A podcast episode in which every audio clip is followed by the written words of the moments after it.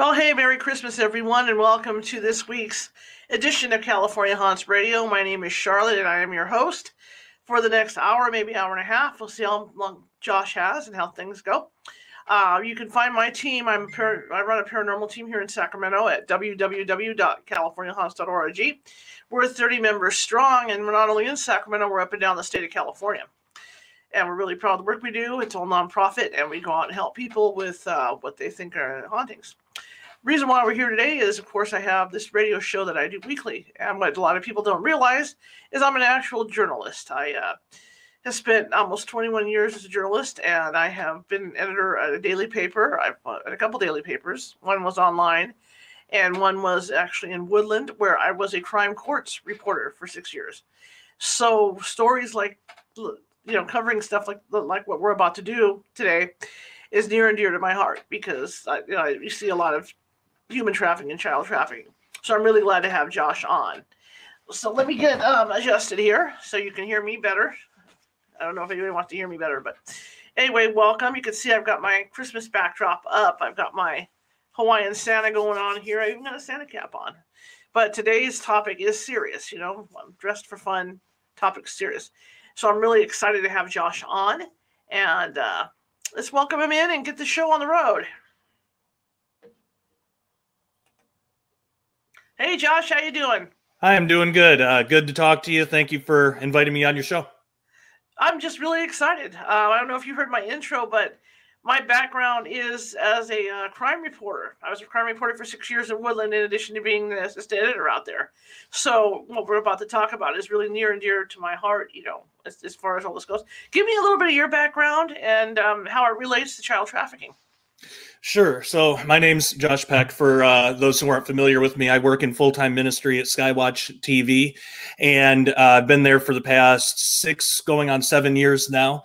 Um, I'm uh, a best selling author. This this is my first attempt at a documentary, but I've been uh, involved in you know video editing, uh, basically everything having to do with uh, ca- cameras and filming and stuff. I've been involved in the on, on, the back end of all that stuff for for years now.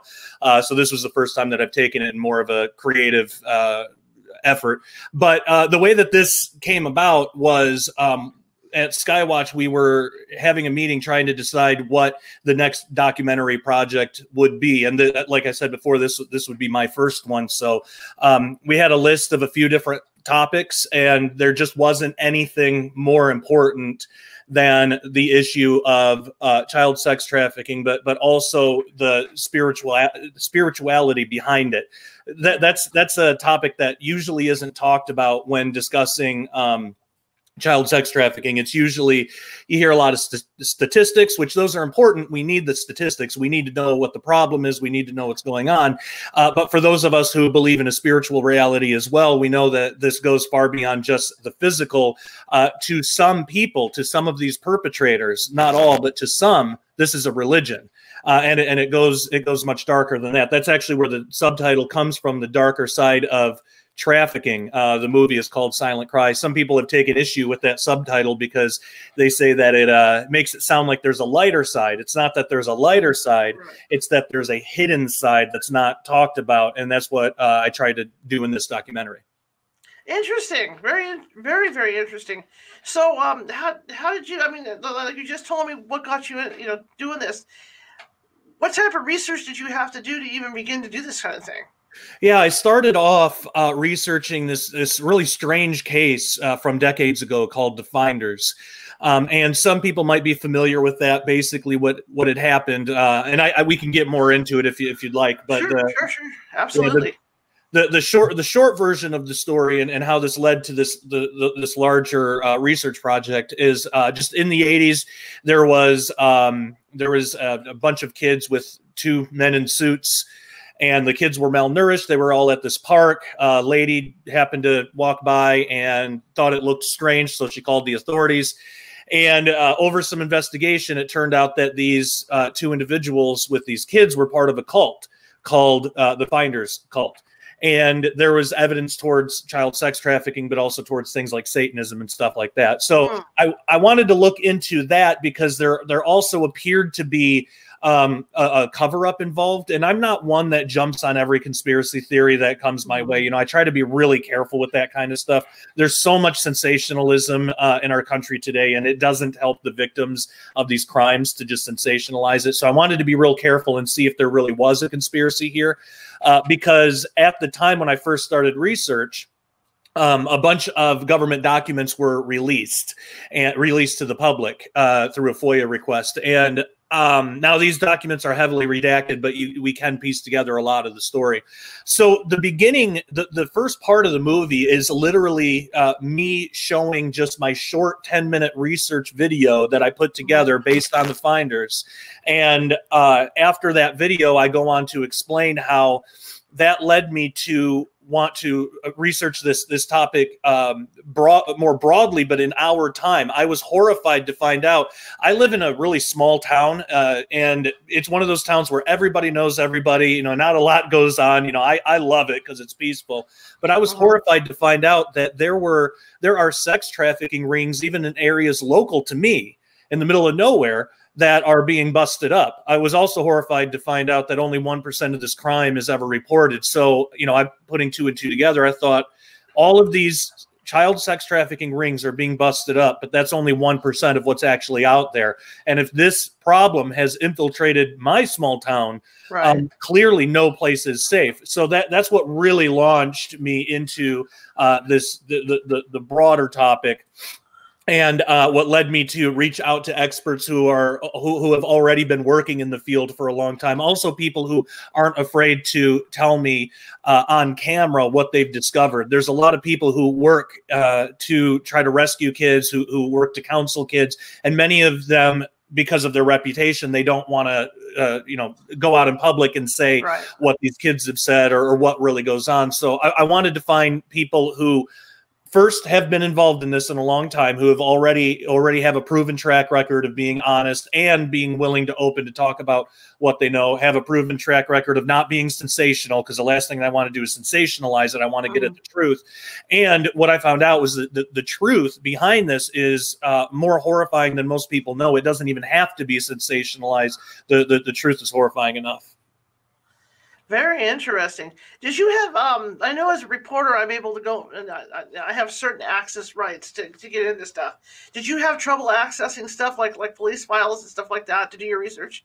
I, I had to go through other people. Some of the stuff is publicly available. That that was the real scary thing about the Finders case is that these documents are publicly available, and even though they are redacted, what you can what you can piece together, like what you can actually know, does show evidence of a of a cover up, but most people most people aren't going to go and do all that research. It's it's over it's it's hundreds and hundreds of pages. It takes a while to go through but most people aren't going to do that. The evidence is publicly available to people but it is difficult to weed out the sensational stuff from the real stuff. So people can't just you know go on facebook or go on youtube and expect that they're going to get the truth in all cases. They have to actually dig into these things themselves. So uh, part of it um, part of it i just went through stuff that was already publicly available like those foia requests things like uh-huh. on, on finders. And then the other part of it was i relied on the experts to to tell me what they've discovered what they've found from working uh, on this for so long. Uh, because again those those those documents, especially when it comes to somebody's reputation being on the line, like with the you know uh, police or stuff, stuff like that, can be very hard to track down because.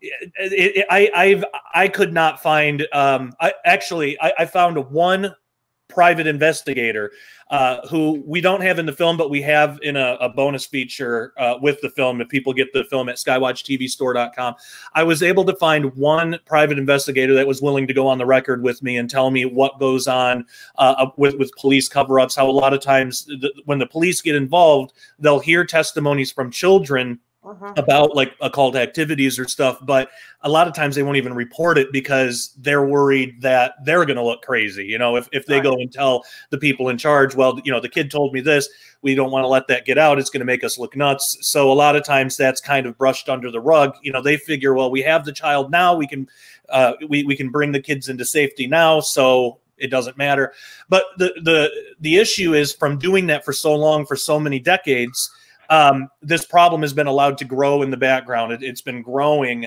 exponentially uh, under the radar, and now it's it's really bubbling up to the surface. And, and, a lot of times when people hear this, they think satanic panic. You know, they think, well, right. what what happened uh, decades ago is you know people exaggerated things, it got sensationalized, and it was just this big conspiracy theory, and it's all fake. That's what people think uh, there was a lot of sensationalism with the Satanic Panic, and we do deal with that in the film because it's it's the best example, the most recent example of exactly what's happening today uh, that we have that's still present in people's minds. Um, there was sensationalism, absolutely, just like there's sensationalism today, but there was also true things that came out too. There there there really was abuse of children. There really uh, were um, you know, satanic circles participating in this.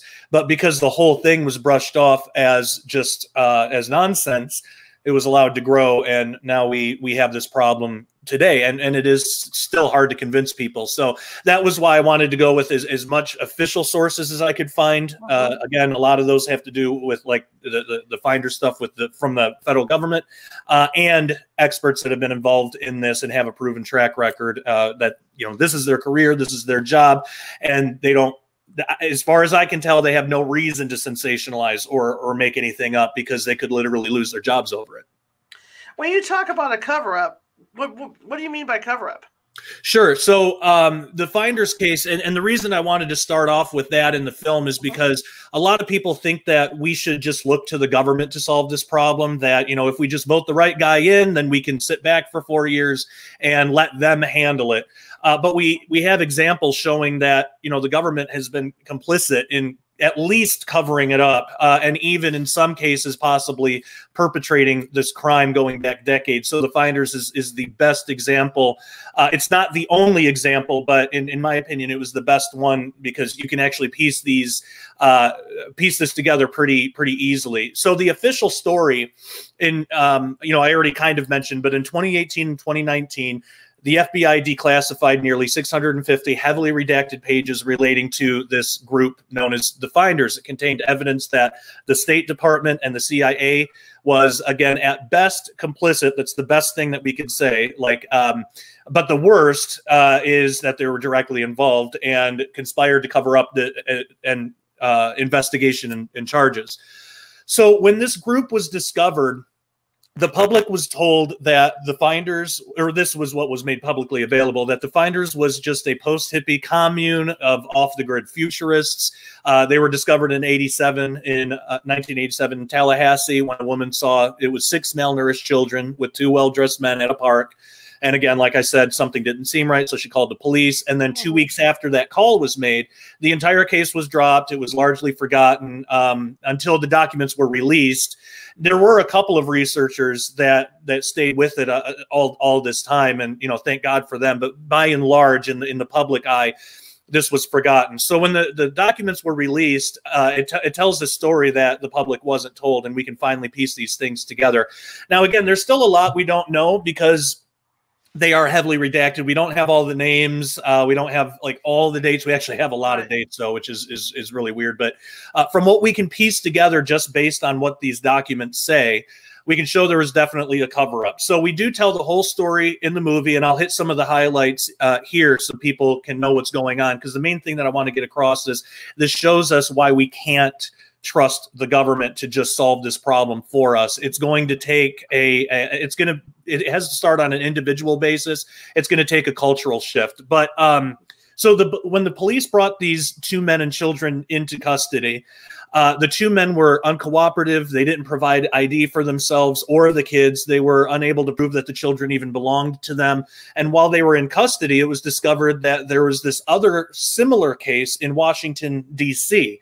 And uh, so in Washington, D.C., that's where the name the Finders came from because they, they were already kind of on this. And that was the name they, they gave to this group.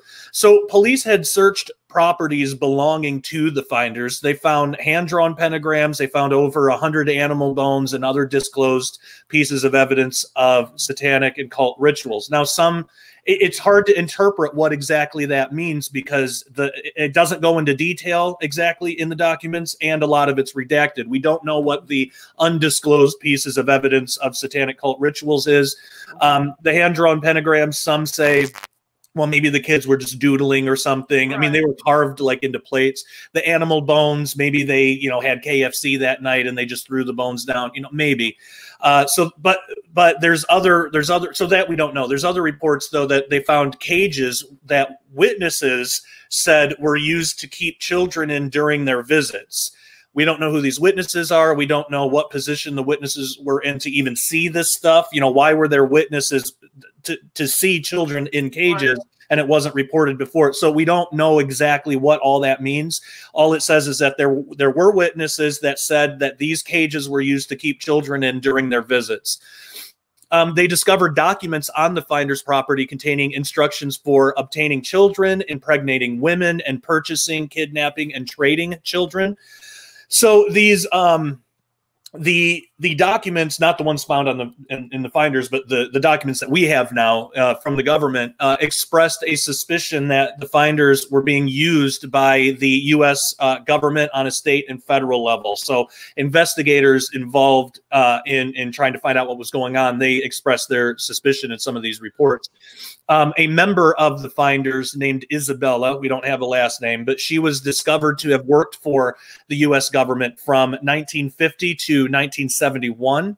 Uh, there are investigators mentioned in the documents, uh, though names have been redacted, uh, who became absolutely convinced that the finders were part of an organized child abuse scheme that was being covered up by the State Department and FBI's uh, Foreign Counterintelligence uh, section.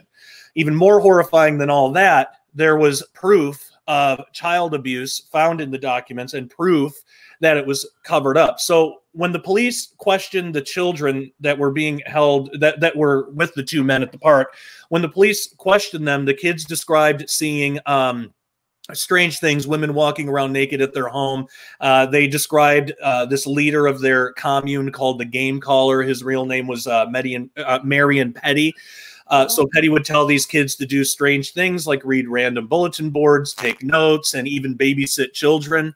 Uh, during the interview, though, the children were clearly not well. They were extremely hungry, and they were so sick that they actually urinated and defecated on the floor during during the uh, um, interview. So the children were medically examined and two of them, we only have first names, Max and Mary, were confirmed cases of sexual abuse. And the details and evidence of the sexual abuse are probably too explicit for an interview like this, but we do put it in the movie. We have the, the actual documents right on screen.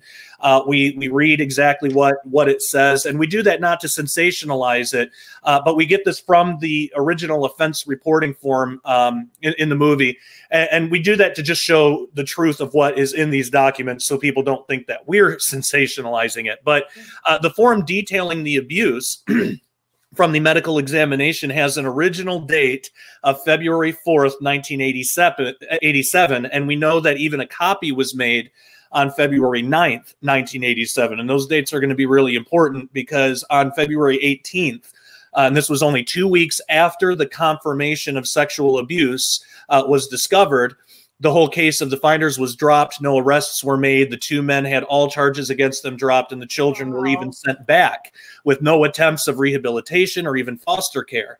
Uh, now, an affidavit written either on or after February 5th of 1987, so this would have been a day or more after the child sex abuse was discovered, an affidavit was written and stated that the children were all examined for sexual abuse, but the results were not available at this time. Uh, even though we have clear evidence now uh, from that offense report made right. that that you know that there was evidence made at least a day earlier, so it, it was available this report was saying that it wasn't. So clearly something was being covered up there. But it gets even worse, where the documents explained why it was called off, why no arrests were made.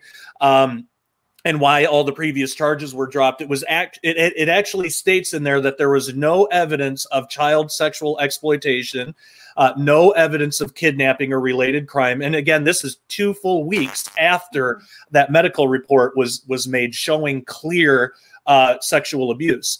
Um, they said that there was no evidence of satanic activity, but now we have documents showing that, that we can prove that all of that is an outright lie. There was evidence of all this stuff. It was also reported that the lifestyle choice of the finders was subjective, that there was nothing objectively wrong with or abusive or neglectful with what we were doing, with what they were doing, even though we know today that all of that is a lie. Um, and the police and medical reports show that they were starved, they were being withheld medical attention, and they were sexually abused. Wow. So after afterwards, um, all of the evidence was ignored, dismissed, no real answer given. Uh, so we know there was at least a cover up, but why the cover up is another question. And the best that we have to go on uh, in the documents is speculation from someone who appears to be close to the case, an, an investigator who expressed his suspicions in an uh, official report from the domestic security branch of the police uh, department in DC.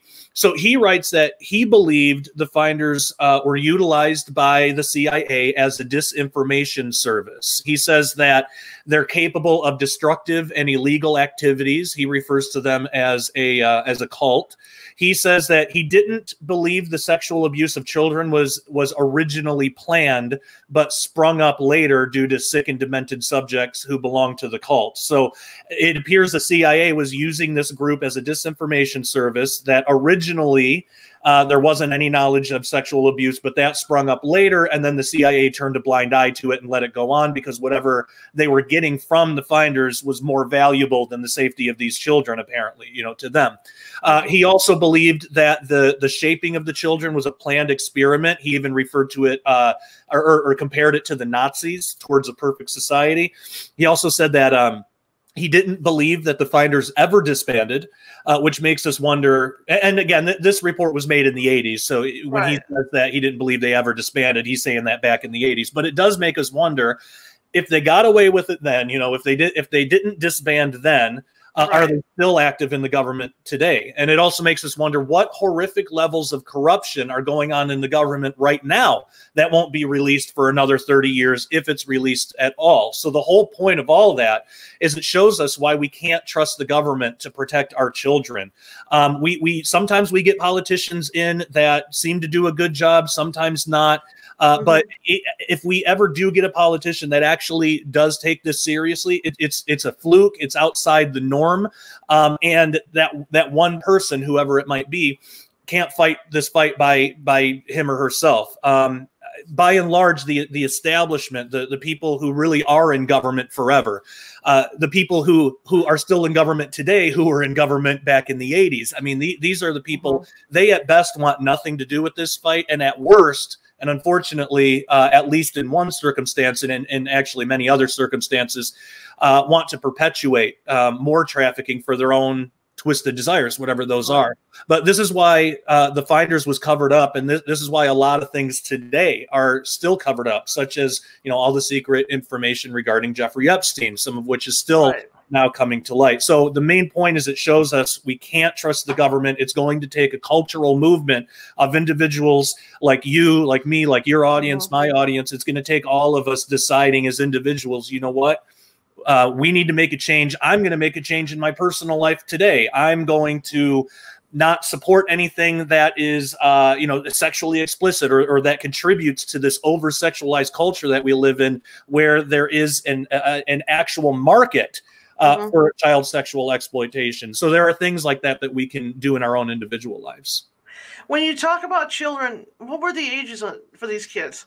Uh, I, I'm not. I'm not sure if the document said. Um, I want to say it. Se- it seemed like it was somewhere between five and nine. And wow. the, the, horrifying it, yeah, they, they weren't teenagers. Um, I think one of them said it would that, that uh, one of them was nine, but it was it's hard to tell which child they're talking about, and uh-huh. and because there there were other unnamed children as well. There were six children in total, and we only have the names of two of them, but they they were they were young. I mean, these weren't like 17 18 year olds that would still be horrifying even if they were Absolutely. Um, but but they were they were much younger than that and it, it's horrifying because today even today we have statistics that show the age has only dropped the age is only younger today than it was even back then wow man do you know how they were abducted did you, did you, um, we don't no unfortunately we don't know if they were kidnapped we don't know if uh, be, because when when when all of the when all the charges were dropped, the documents say that they were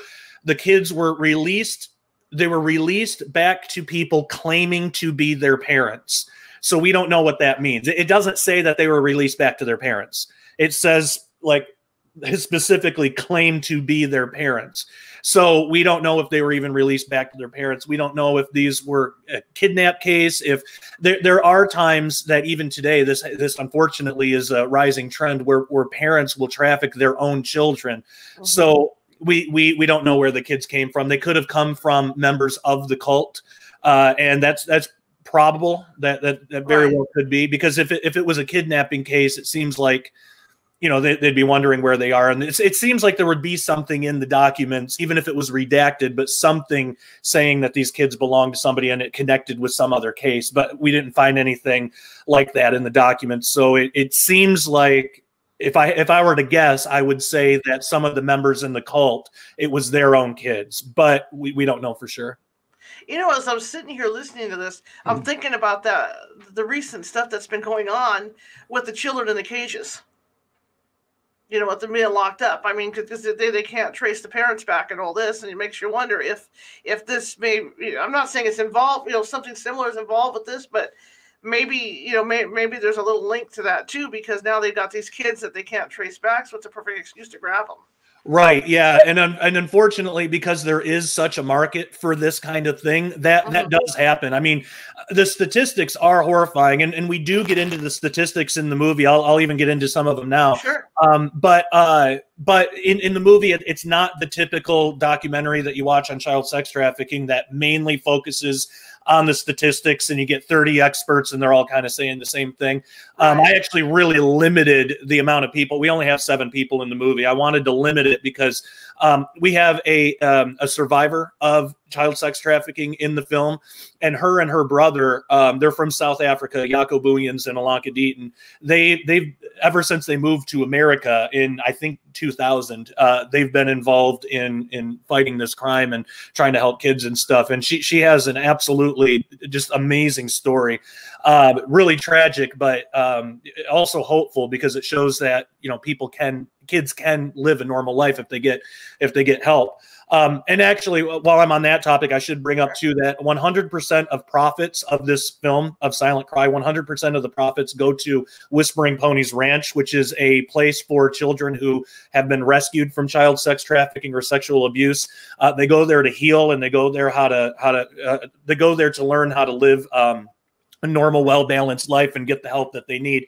So 100% of the profits from this movie go to Whispering Ponies Ranch. If people are interested in getting the film, uh, they can go to skywatchtvstore.com and it comes with a big package of extra materials and things that couldn't be in, included in the movie, hours and hours of uh, extra interviews, uh, bonus DVDs, extra documentaries we made specifically for this package. If people just want the movie, they can get it on Amazon, they can rent it there.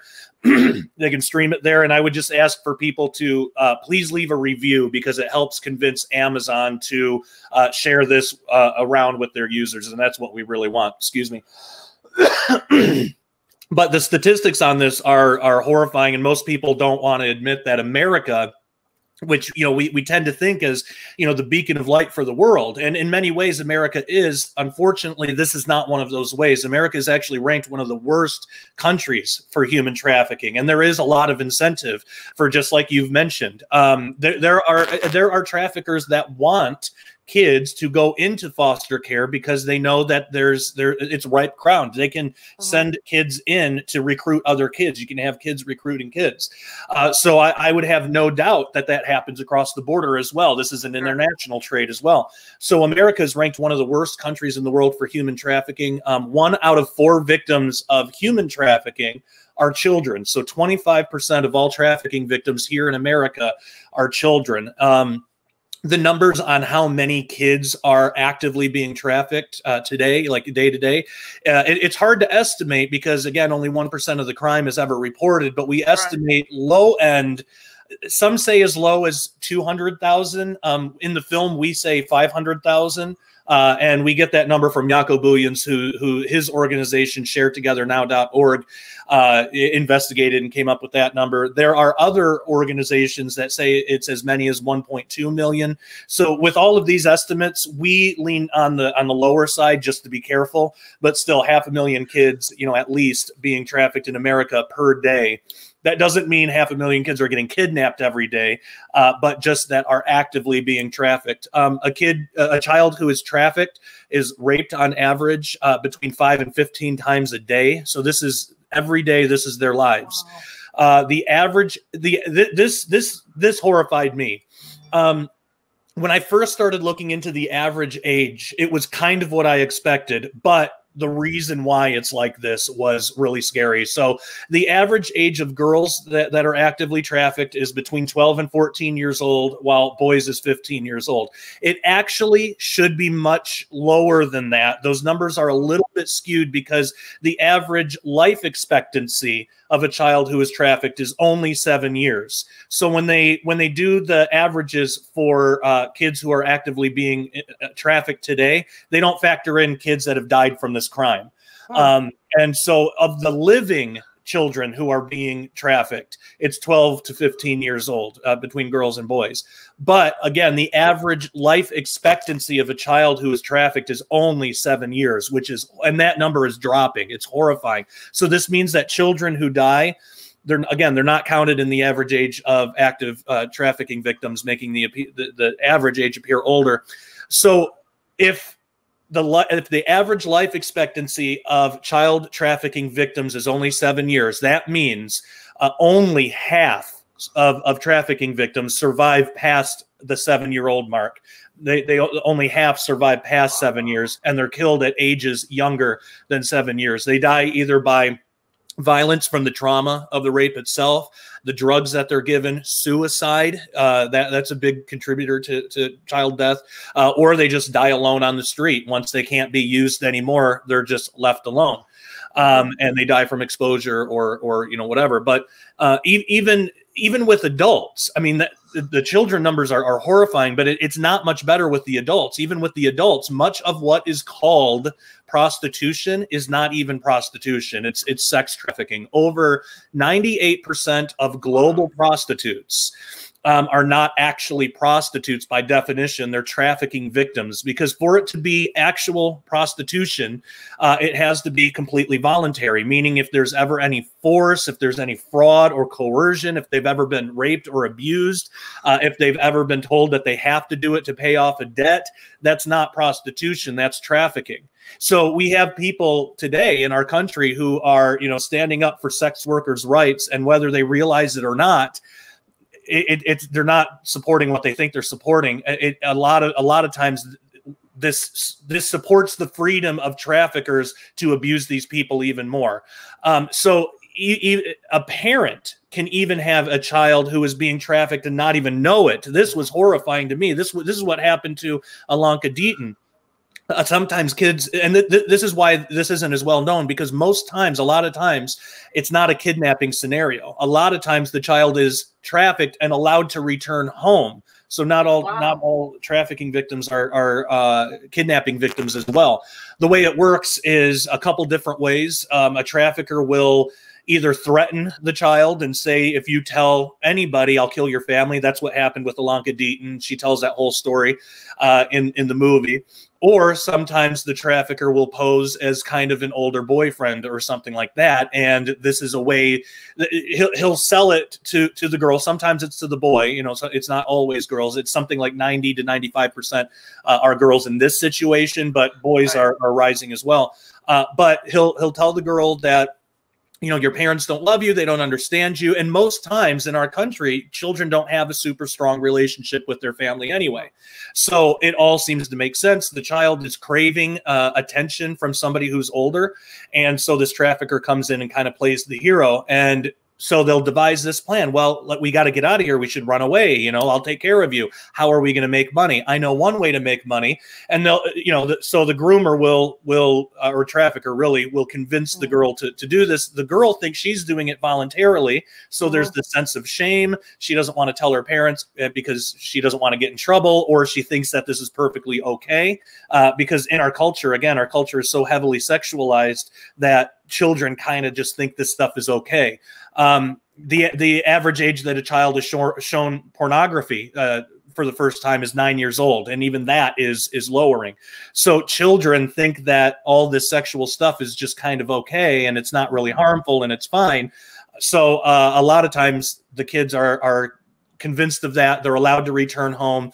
The parent has no idea what's going on, even in circumstances where the parent isn't being abusive. The parent can do everything right, or the parents. This happens in a lot of uh, families where the parents are still together, even, and they can do everything right, and this still happens. They might notice an attitude change in their daughter, but they think, Mhm. well, she's getting to be that age, you know, Right. that's what happens and sometimes it is that but sometimes it's not. Uh, so uh, unfortunately many times parents are horrified to find out what is actually uh, going on in their daughter's life. So um, th- this is why one thing that we talk a lot about in the film trust is so important in families. I mean we, and we say that and it almost becomes cliche. We, we almost don't know what it means anymore. Um, I, I remember when I grew up, I, I had I had parents that uh, you, you know if they made a mistake, they would never admit it because they, they saw that as kind of a sign of weakness. You know, they thought I would take advantage of that or something. Um, I, I I personally don't parent that way. So with my kids, if I make a mistake, and I'm human, so it happens quite often, um, I talk to them about it. If it involves them, you know, I'll talk to them about it. But you know, I'm very open with my kids about my own humanity and Mhm. You have no idea how much trust that can build because kids are already aware of their parents' faults. They're already going to be aware of it. They don't need to be told. But Right. if parents can show them that we are willing to be honest about it, they're going to be more willing to be honest about their own faults or things going on in their own lives. And they're going to know that that that that bridge of trust has been built where they can tell us things and we're not going to freak out about it just like we can tell them things and they're not going to freak out about it. So it's it's a way of demonstrating trust. You know it's it's one thing to just teach them and tell them but we need to demonstrate it in our own lives. Building that kind of relationship between parents and kids uh, you know we, we, we live we live in a country where you, you can't fully mitigate against this threat. You know sometimes you can do everything right and a child is is, is still trafficked. But that level of trust that is one of the best ways to have the the least amount of chance of this happening because uh, if you can tell your kids what's going on and if you give your kids that attention when somebody swoops in to try to groom your child they're going to be aware of it. They're not going to crave that attention. They're not going to crave that because they're already getting it from their father you know or their mother in, in terms of uh, uh, if it's if it's a boy because you know with with kids it's it's they they crave they mostly crave uh, the attention of the parent of the opposite uh, gender uh, sex whatever I, I don't know what the proper term is but you know what i mean Mhm. Yeah. uh, so, so for daughters, they crave they mainly, especially when they're at that age, they crave the attention of their father, but they also look to their father to demonstrate what what people, what other people of that, uh, you know, other guys that you know what what qualities to look for, how they know they can trust, uh, you know, some other guy or something. So that is really important. Honesty is really important. So with me and my daughter, I am always, uh, as, as much as I can be, maybe even to a fault, I am just open and honest with her, you know, to the level that she can understand because she's mm-hmm. a child. She's not going to understand, you know, adult things, but to the level that they can understand. Uh, so my my hope is um, that when she is older, she's going to have a radar for when she's being lied to because she she's going to have her father as an example of honesty. She's going to know what a lie looks like and what honesty looks like. She's going to value the honesty. And if a groomer comes in and tries to manipulate her, the, the hope is that she'll already have that radar there and she won't be taken in by it. Um, so that because again, more and more in our day, it's less and less likely for it to be a kidnapping scenario, though that does mm-hmm. happen.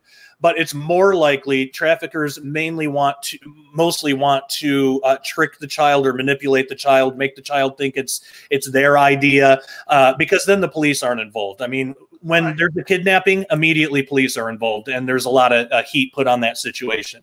If a trafficker can do it under the radar, uh, then they'll they'll do that, and especially with you know online social media it's becoming easier and easier for uh, groomers to do that. So th- those are a couple of things that uh, parents can look out for.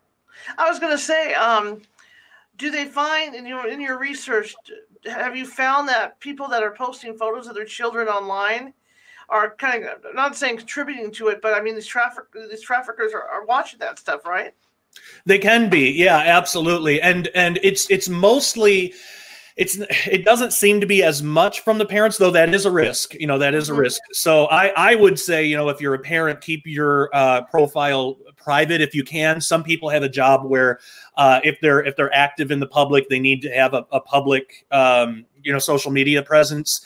And you know I, am I'm, I'm i'm one of those people. So you, it's it's all about what your situation is and just mitigate the best you can from it uh, and, and, involved in it. So, like for example, sometimes I personally, sometimes I'll put pictures of my kids, and it's mostly for my family and friends and things. But um, a, a trafficker could use that, but mostly what they look for is a kid posting pictures of themselves. So, like my daughter, uh, she has an iPad, but she she does not have a Facebook. Like she does not have access to social media, um, and uh, because that that's the type of kid they they traffickers typically won't go through the parents. Sometimes they will, especially if it's another family member. Uh, sometimes, if the parents can be manipulated, they'll manipulate the parents. But um, if the parents can't be manipulated, or if there's a severe risk, like I, I I mean, you never know with traffickers because they don't profile. You, you really don't know what they'll right. do. Um, but I, I, would expect that, like, if a trafficker was looking at, like, my family, for example, mm-hmm. all right, well, Josh just released a documentary on child sex trafficking, his radar's probably up. So I, I, would think that they would say, okay, I'll, we'll just leave those kids alone. But if they were going to try and do it, you know, I, I, would think that they would try to go through the school system or, or try to, which which is uh, another thing, by the way. If parents can do it, we're we're we we have just started this process in our house. Um, develop a, an exit strategy for to get out of public schools and go into homeschools because even the best public schools in the world a trafficker is more likely to go through a public school or even a private school sometimes uh, they're more likely to do that than go through a homeschool. So there, there's several there's several ways that we can lessen uh, the risk. So in the film, we do talk about children who are most at risk. Mm-hmm. Jakob Williams, he's kind of our our uh, central expert for the film. Um, he says that uh, the child that's most at risk, this surprised me, uh, is not a child who lives in a poor neighborhood because that child likely has seen crime firsthand. Their radar is more up for it. Uh, instead, he says that the child that's most at risk is a middle class uh, suburban child who is oblivious that these kinds of things even happen, a child who escapes into a cell phone, whose parents are still together um, and relatively well off financially um, but uh, who doesn't have these kinds of conversations with them because that child has no radar whatsoever. Uh, along with that, kids uh, oblivious to these things, kids who are more withdrawn, uh, you know, kind of like loners who aren't as social as most, those are seen as targets, especially if that child doesn't have the best relationship with their parents, because then, again, like I said before, a trafficker can take advantage of that. Public schools are susceptible because um, even if a child doesn't have a cell phone, excuse me. Uh, like my daughter, she doesn't have a cell phone. She has an iPad that stays at home. Um, but even if a child doesn't have a cell phone, and this is why we're we're you know getting rid of the public you know in our family saying no to the public school system because even if a child doesn't have a cell phone most likely their friends do and it's now reported that the average age that a child sees pornography for the first time is nine years old and uh, like i said earlier that that age is is lowering. Uh, right. And pornography is frequently used to desensitize kids to the idea of sex so they can become easier targets. Uh, so kids who are heavily involved on social media are at risk as traffickers will use social media. They'll, they'll do it in clever ways to fool kids into making themselves vulnerable sometimes they'll act like a child themselves and, and pretend to be a child uh, and and and no social media uh, company because because all social media companies are inundated with pornography. And no social media company has a great track record tra- track record of policing against it. We talk about it more in the film but it's it's been reported that youtube even youtube for kids instagram facebook many others basically all of them uh, many others have already allowed pornography on their platforms and continue to do so so if your kids are on any kind of social media platforms whether they're accessing it or not doesn't really matter. They have direct access to pornography. I mean, it's it's it's like putting um, a, a, a, nudie magazine in your son's room and saying, "Don't look at that." It's it's essentially the same thing, and then going away and leaving him alone with it. It's it's the same thing. Um, so there, those are some things to look out for. There are several things that parents can do, though. Uh, we need to understand at this time it's like I said, it's impossible to be completely free from any and all risk having to do with trafficking right. because this problem has gotten so bad. There was a time decades ago where you could do things and it would pretty much put your risk level to zero. That's no longer the case, unfortunately. So, um, uh, parents uh, have to know that their children can still become targets, and we need to be hyper vigilant, hyper aware of that. We don't want to live in fear. We don't want to scare our children to death, but we do want to make them aware of the dangers that are out there. Um, and so, uh, trust, strength, and knowledge are the three most important things in a family that that can um, really help in lessening the risk for this. So I've already talked about trust. Right. Um, strength is really important, and it's about being, you, you know, so-called strict, but w- without being a tyrant. So you, you don't want to let your kids do whatever they want. You have to love them enough to be the strict parent that doesn't allow them to have free and open access uh, to a cell phone and all the pornography in the world. But you also have to explain to them why. You have to explain the dangers that are out there. That it's not that you don't trust your kids; it's you don't trust the world. Right. Um, um, and how these traffickers absolutely will use their cell phones to target them, which you know leads to the next thing parents need. We need to be bold without being brutes. Uh, we need to realize it's more important for our kids to be safe than for them to uh, like everything that we're doing or or every choice that we make. Uh, or or have every option available to them in their social lives. You know, we but again, we don't want them we don't want to teach them to just live in absolute fear. We, we want to empower them and let them know that they do have options. They they can keep themselves safe and they should and we want to trust them with that. But at the same time we want to have some restraint because we have to remember we can't trust the world. And that's where knowledge comes in so the third thing, knowledge is the key. It is so important for parents to be educated and warn their children of the dangers of the world. Uh, many experts are saying that there's no real age where they're too young to know. You just mm-hmm. talk to them on the level that they can understand. So my four, like I'll, I'll my, my daughter's 10 i'll talk to her on a higher level than i talk to my four year old but even my four year old knows there are dangerous people in the world there are people out there that would love to hurt him and we don't know who those people are but it's okay. Do what mom and dad say, and we can keep you safe. You know, but you you can't just you, like we we don't we don't even and a lot of this is because uh, my wife and I are public figures. We don't even let our kids play in the front yard because anybody could drive by and you know we we don't know. So like every family is going to be a little different. Every family is going to have different things like that. But so with my four year old, he knows when you play, stay in the backyard and stay exactly in my sight where I can see you and you know but go have fun you know be a kid be a boy rough house you know have fun. But just so he's not like out there shivering in fear. He he he's out there he has fun uh, he has a normal childhood but he also knows that he's safe and he he knows that he needs to listen to mom and dad. So knowledge is really important but we have to be age appropriate. So uh, you know four four year olds aren't going to have any idea about sex and you know all that stuff. Um, my daughter is starting to get to the point where she's having questions about those things. So typically, and again, every parent has to make their own determination. I, and this is just my own opinion. For me, I figure if they're old enough to ask a question, they're old enough to get the answer. So uh, I, like I said, my, my wife and I are really upfront and honest with our children, not to horrify them, not to sensationalize things with them, because the world will do enough of that for them, but just to tell them, well, this is how it is. And if they're old enough to ask the question, we answer them with, you know, at, at the level with, with which they ask. Um, now, specifically, and, and we do that because we want to start, as parents, we want to start training their radar for this stuff to be active at all times, not live in fear, but live in maybe suspicion is a good word for it. Um, uh, now, specifically to fathers, the large majority of children who are trafficked are girls. So it's it's increasingly important for uh, for for fathers and in, in, to mitigate against this too. Now, boys are steadily on the rise, but most fathers don't realize the power that they have in their daughters' lives. And I'm a dad too, so I, I get it. You know, we want to work, we want to provide for our family, and we have to do that but and you know mothers can do that too but we, we have to do that but we can't sacrifice our relationship with our, our daughters especially uh, just to get money flowing into the household. We have to do both. So there's a uh, um, I don't know if th- there are some Christian. I'm a Christian. There's some Christian principles I could get into. I don't know your audience, so I don't know if that would be appropriate or not. I don't have to get into those areas, but I, I can just say, if you are a Christian, there are plenty of biblical principles that show this mm-hmm. uh, that that show how you know the, the father really needs to to be there for their kids.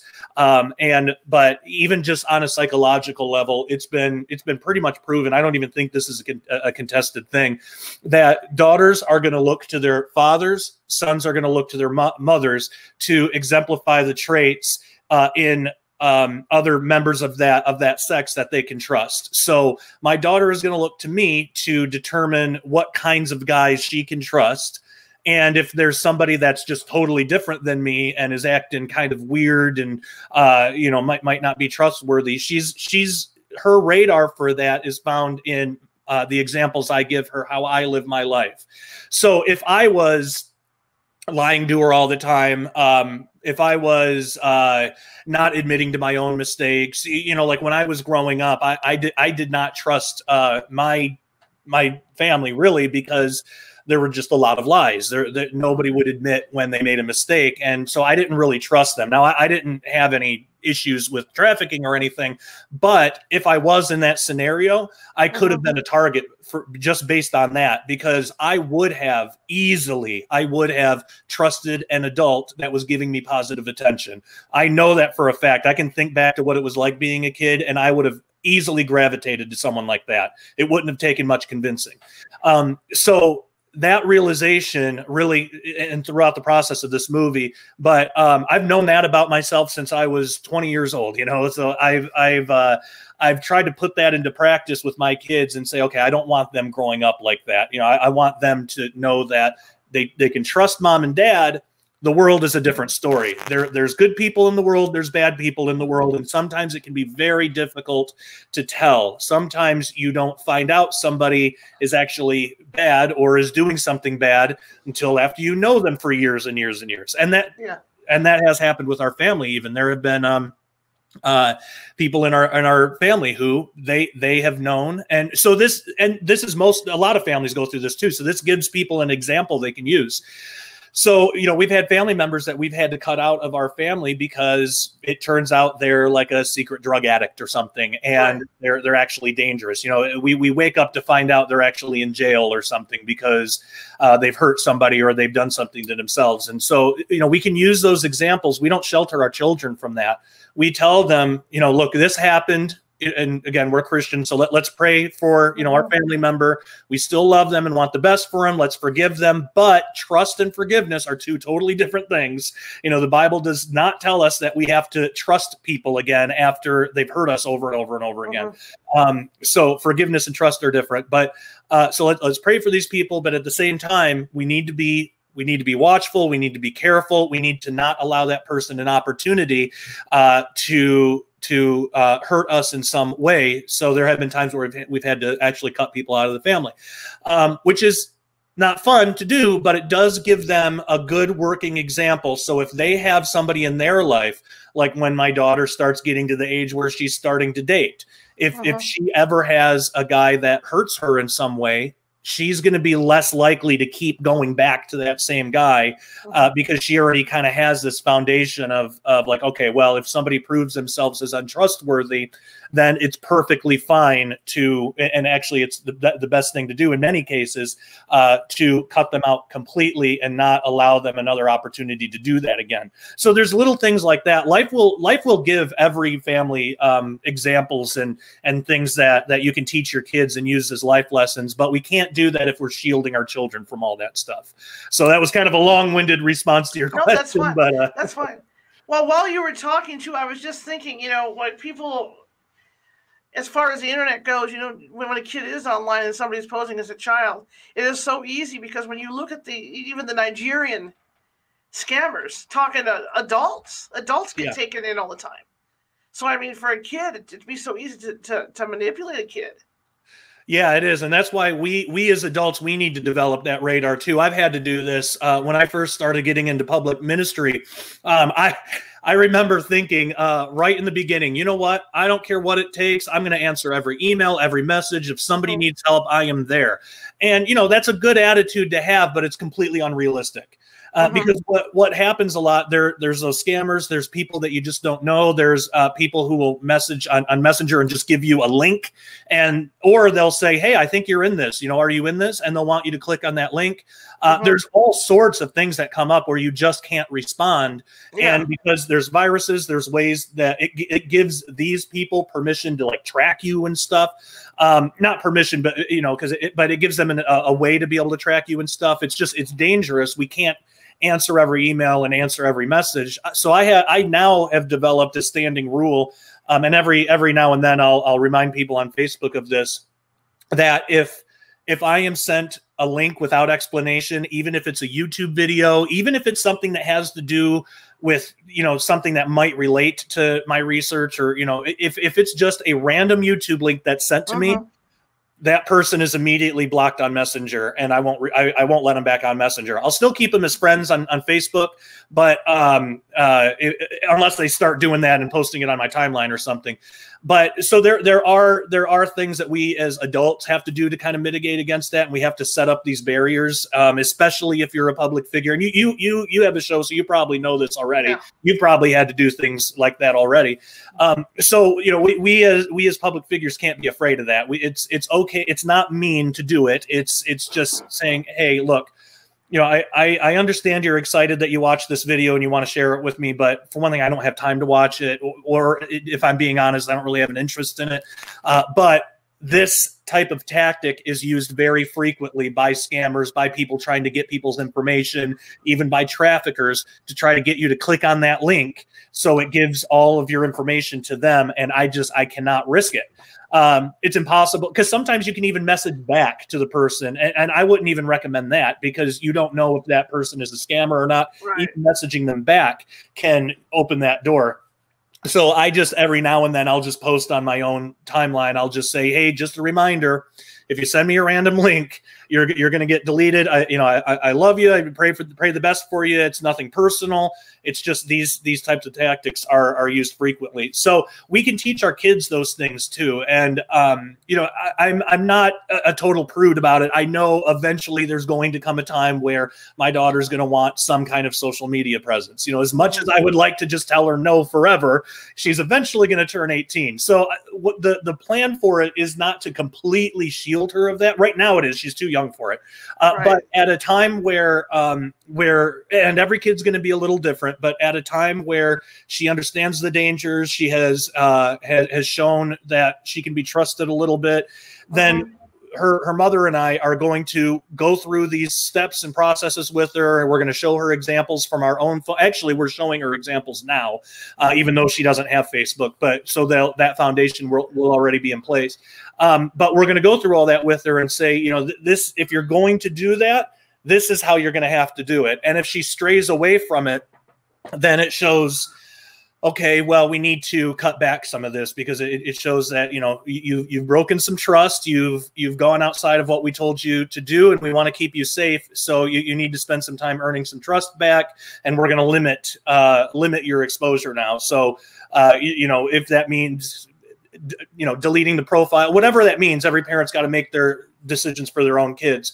Uh, but so it's it's not about it's not about completely shielding them from it forever unfortunately, a lot of homeschool uh, families do that. Uh, it, it's kind of um, uh, it, it's kind of a cliche now that homeschool kids are sheltered, but it's a cliche because it's kind of true. Uh, there's a lot of homeschooled families they get into homeschooling for the right reasons, but then they take it too far and they keep their kids home all the time. Mm-hmm. They don't take times to let their let their kids develop social skills.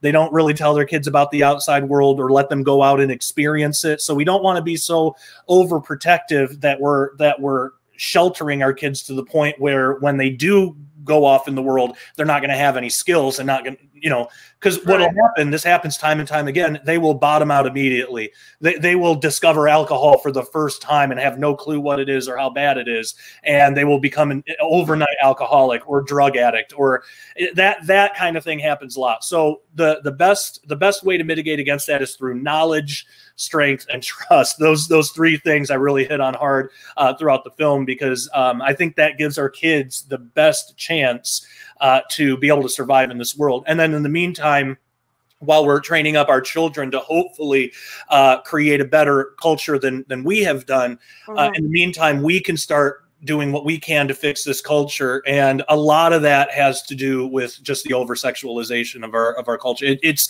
it's provided a market for things like child sex trafficking. It, it's it's provided a market for just seeing it as just some kind of kinky fetish or something, right? Uh, and, and and putting it in that category. And because of that, uh, because I mean, there's like a fetish for everything nowadays. So because our culture is so open about that, it's it's it's allowed you know the really bad stuff that, that, that, traffickers and, and pedophiles and groomers and stuff it, it's allowed them a foot in the door so you know what what i what i personally suggest and again everybody's got to make their own individual choices but like i have refused to contribute anything financially to anything that uses sex to sell. Anything that's sexually explicit i just don't give it money. Because i, I feel like we have got to really rein this in you know? I mean every company now uses sex to sell in some way. If we can create a culture where it's like don't use sex to sell use truth. You know tell me about your product. You know don't you don't have to use sex to tell me about your product. Tell me why is this a better shoe than the other guy? Or you know whatever it is. Um, if we can start training these companies with our with our money uh, to start marketing to us with just the truth instead of these gimmicks that that can help a lot. That can really help. So there's little there's little things like that that every individual will have to make their own decisions for what they're mm-hmm. comfortable with what they're not comfortable with. But if we all decide to do that and and uh, bring an awareness to this issue that's what's going to stop it. That's what's going to put us in a position uh, where our culture is safe for the kids. Uh, an example that i use um, is today everybody has heard of the keto diet you know? Mm-hmm. not so a decade ago. You know what changed? It's not that government came in and put a, a, bunch of regulations in place. It's not i mean they did try that and they just basically got laughed at. You know in new york tried putting a limit on what size soda you can have and it just it made people angry and nobody liked it. Um, what what did it the reason that people are so health conscious now even even if people don't follow the ketogenic uh-huh. diet they've at least heard of it everyone's heard of it the reason is because there was a cultural movement uh, to get healthier. There was a cultural movement. And now we have restaurants offering turkey bacon. We have restaurants offering non GMO stuff. Mm-hmm. Uh, we have McDonald's offering salads, which when that happened, I actually was working at McDonald's when that happened. This was years and years ago. That that shocked me. I was like, it's mm-hmm. You know? Uh, but it's because there was a demand for it. People stopped uh, you know, by and large, they they they started demanding the healthier stuff. They spent less money on the unhealthy stuff, and now you can you can go into most fast food restaurants and actually get a pretty decently healthy uh, meal now. And that wasn't that wasn't the case, you know, 10, 15 years ago. Well, in the same way, in the same way, uh, if we can if we can shed a light on that, we certainly can shed a light on child sex trafficking. In the same way, we can dry up the market for it. We can dry up the demand for it uh, by refusing to contribute our money to things that help support it. So you you don't even have to be against sexually explicit movies or whatever to to see that these things are used to support um, child sex trafficking. So in a uh, an example we give in the film, and we show this in the film. Anybody can do a very quick Google search and find that this is true. There is a direct one to one connection between child sex trafficking and pornography, just regular pornography for adults, uh, regardless how people feel about that. If they think it's it's fine or if they don't, that you know, let's set that aside for a minute. There's a direct one to one connection pornography is being used the porn the porn industry is being used to help facilitate child sex trafficking. Um, and it's it's just a matter of fact that that is what it is. So uh, anybody can look up figures on that and see that what i'm mm-hmm. saying is true. It's it's been documented many times. Uh, but uh, so the solution would be well let's quit giving money to the porn industry. Regardless right. how you feel about pornography if you're pro porn or anti porn doesn't matter uh, it's being used to facilitate child sex trafficking. So, wouldn't it be better for us to sacrifice a couple moments of pleasure to, you know, help ch- save a child's life? Because it, it is it is that direct, that close of a connection. If if everybody did that, if we just decided, you know what, we are not going to financially support the porn industry, um, if they're not going to police this stuff or if they're going to just let this stuff happen, uh, mm-hmm. we're not going to support it. If if everybody did that, yes, the porn industry would absolutely crumble, but so would uh, a large portion of the uh, sex trafficking industry. A, a, huge, I mean, it would be dealt such a huge blow that I don't right. know. I don't know if it could recover, and that's we should want that and uh, so th- that's the case that we make in the book. It's not or in the in the movie sorry. It's not about arguing the morality of pornography. It's it's saying look this is being used as a tool to do something that is horrifically evil uh, against the most innocent among us against our children. And it's got to be put to a stop. I personally even take that a step further and I, I, I just I won't rent or or buy any sexually explicit movies even now there's going to be people that don't want to take it as far as I do. That's right. fine. There are people that won't take their diet as far as others will either, but there is still a cultural movement that really transformed the country. So that's fine. Everybody can make their own individual choices. But the main point of the film is we can't sit on the fence anymore. The fence is an illusion. If you're if you're not actively um, participating in in the the solution, you are a part of the problem because where the traffickers want you most is inactive. So if you're inactive or if you just cast your vote once every four years and then you just sit and watch Netflix for for the rest, you know, the rest of the time and think that right. that's going to do anything. That is exactly where the traffickers want you, um, and you you are actually by your inactivity, you're you're helping the traffickers. So I wanted to create a film that really shows this problem, but gives people uh, good solutions that they can start implementing today and start being a part of the solution uh, so all of that again is in Silent Cry: The Darker Side of Trafficking. They can get it at SkywatchTVStore.com, Amazon, uh, and all the pro- all the profits go to Whispering Ponies Ranch, which helps kids rescued from sex trafficking. And I would just ask that people leave a review. Fantastic. Is there a website also? Yeah, uh, skywatchtvstore.com. And if mm-hmm. people buy the film at skywatchtvstore.com, uh, they'll get the DVD, but they'll also get a large package of other DVDs, other interviews that weren't included in the movie. We okay. have an interview with um, a, a satanic ritual abuse survivor, and he tells his whole whole story. He's a private investigator now. He's like one of the most credible witnesses I've ever talked to. Uh, we have an interview with him. We have an interview with um, a, a uh, somebody who actually counsels victims of satanic ritual abuse because uh, there's a whole there's a whole section of this uh, having to do with the, the Satanism involved that we deal with in the movie. Um, but but we make the point in the film even if you don't believe in the satanist stuff even if you think that that's exaggerated uh, it still doesn't change the fact that child sex trafficking is an epidemic. It's a huge mm-hmm. problem. Even if you don't think it's 500000 even if you think it's only 50000 you know whatever it's still 50000 there's still mm-hmm. a problem.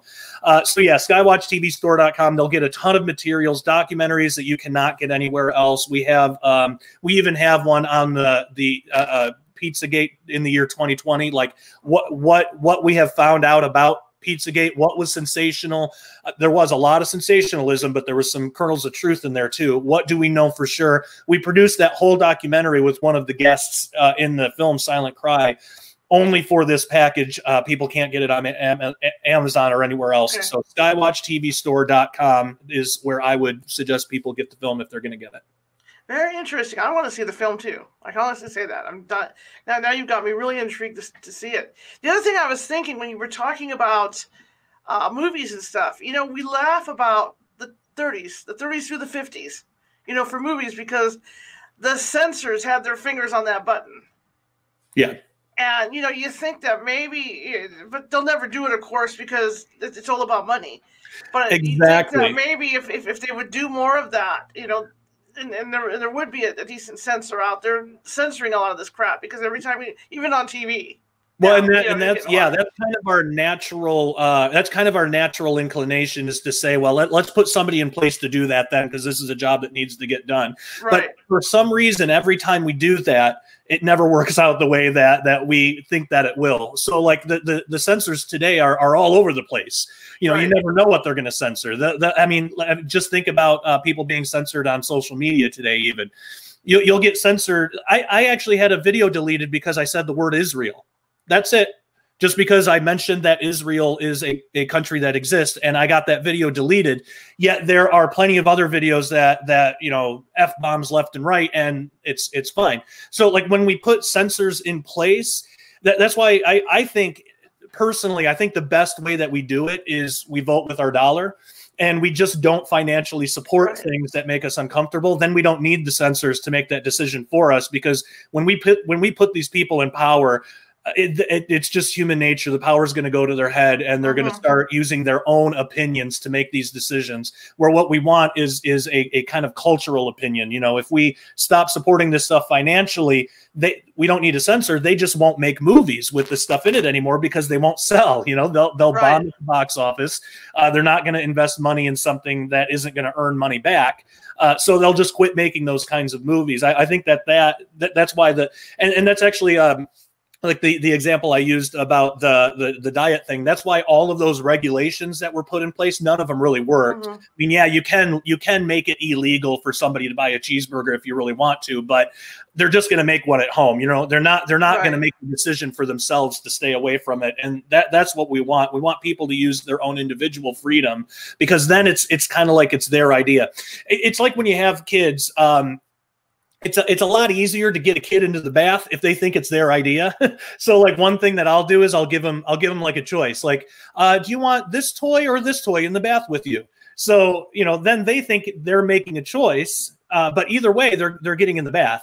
Uh, so like th- th- that kind of thing. I'm not saying that we treat the culture as children, but but in that way, if people, it's just it's it's an example of human nature. If people feel like they are making the choice themselves, they're more likely to stick to it, and it's more likely to have the result that we're looking for. So uh, if if we just stop buying these movies, then we don't need the censors. Those movies will go away.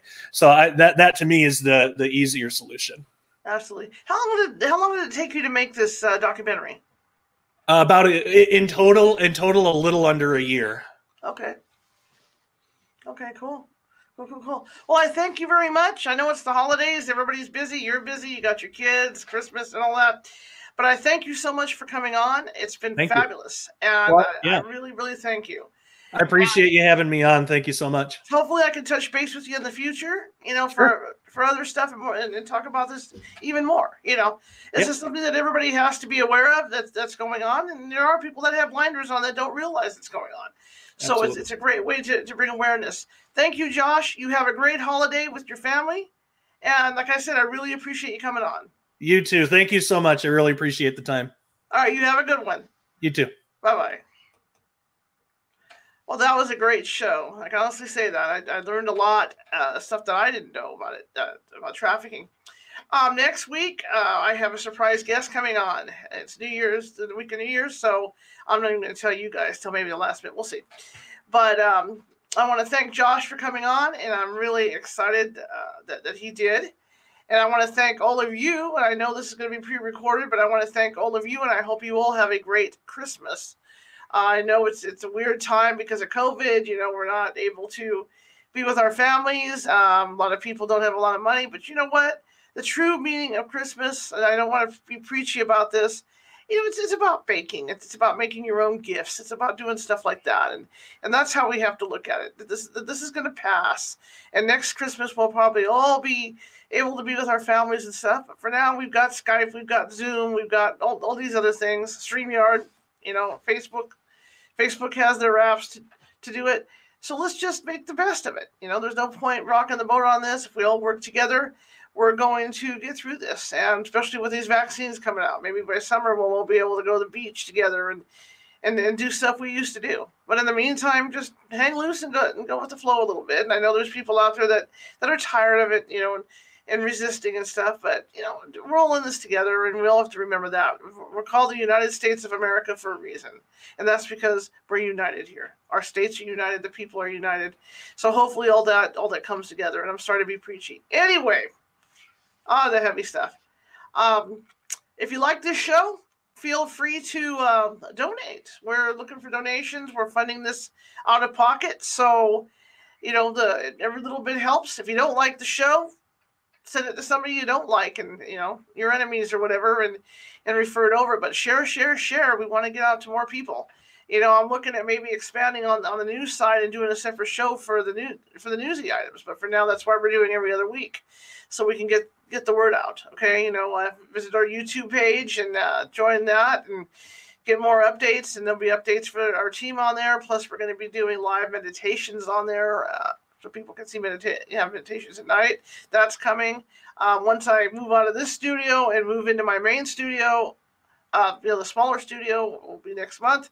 You know, we're going to have the freedom in here to do a lot of video filming, you know, d- d- different things, different interviews and stuff like that. So keep an eye out for all that. But in the meantime, please, please, please feel free. You know, feel, feel free. Even five dollars helps us stay on the air and get great guests like Josh on for the show and, and whatnot. But I want to thank you all, and you can visit California Haunts at www.californiahaunts.org. And uh, again, I will see you next week. Have a happy holiday.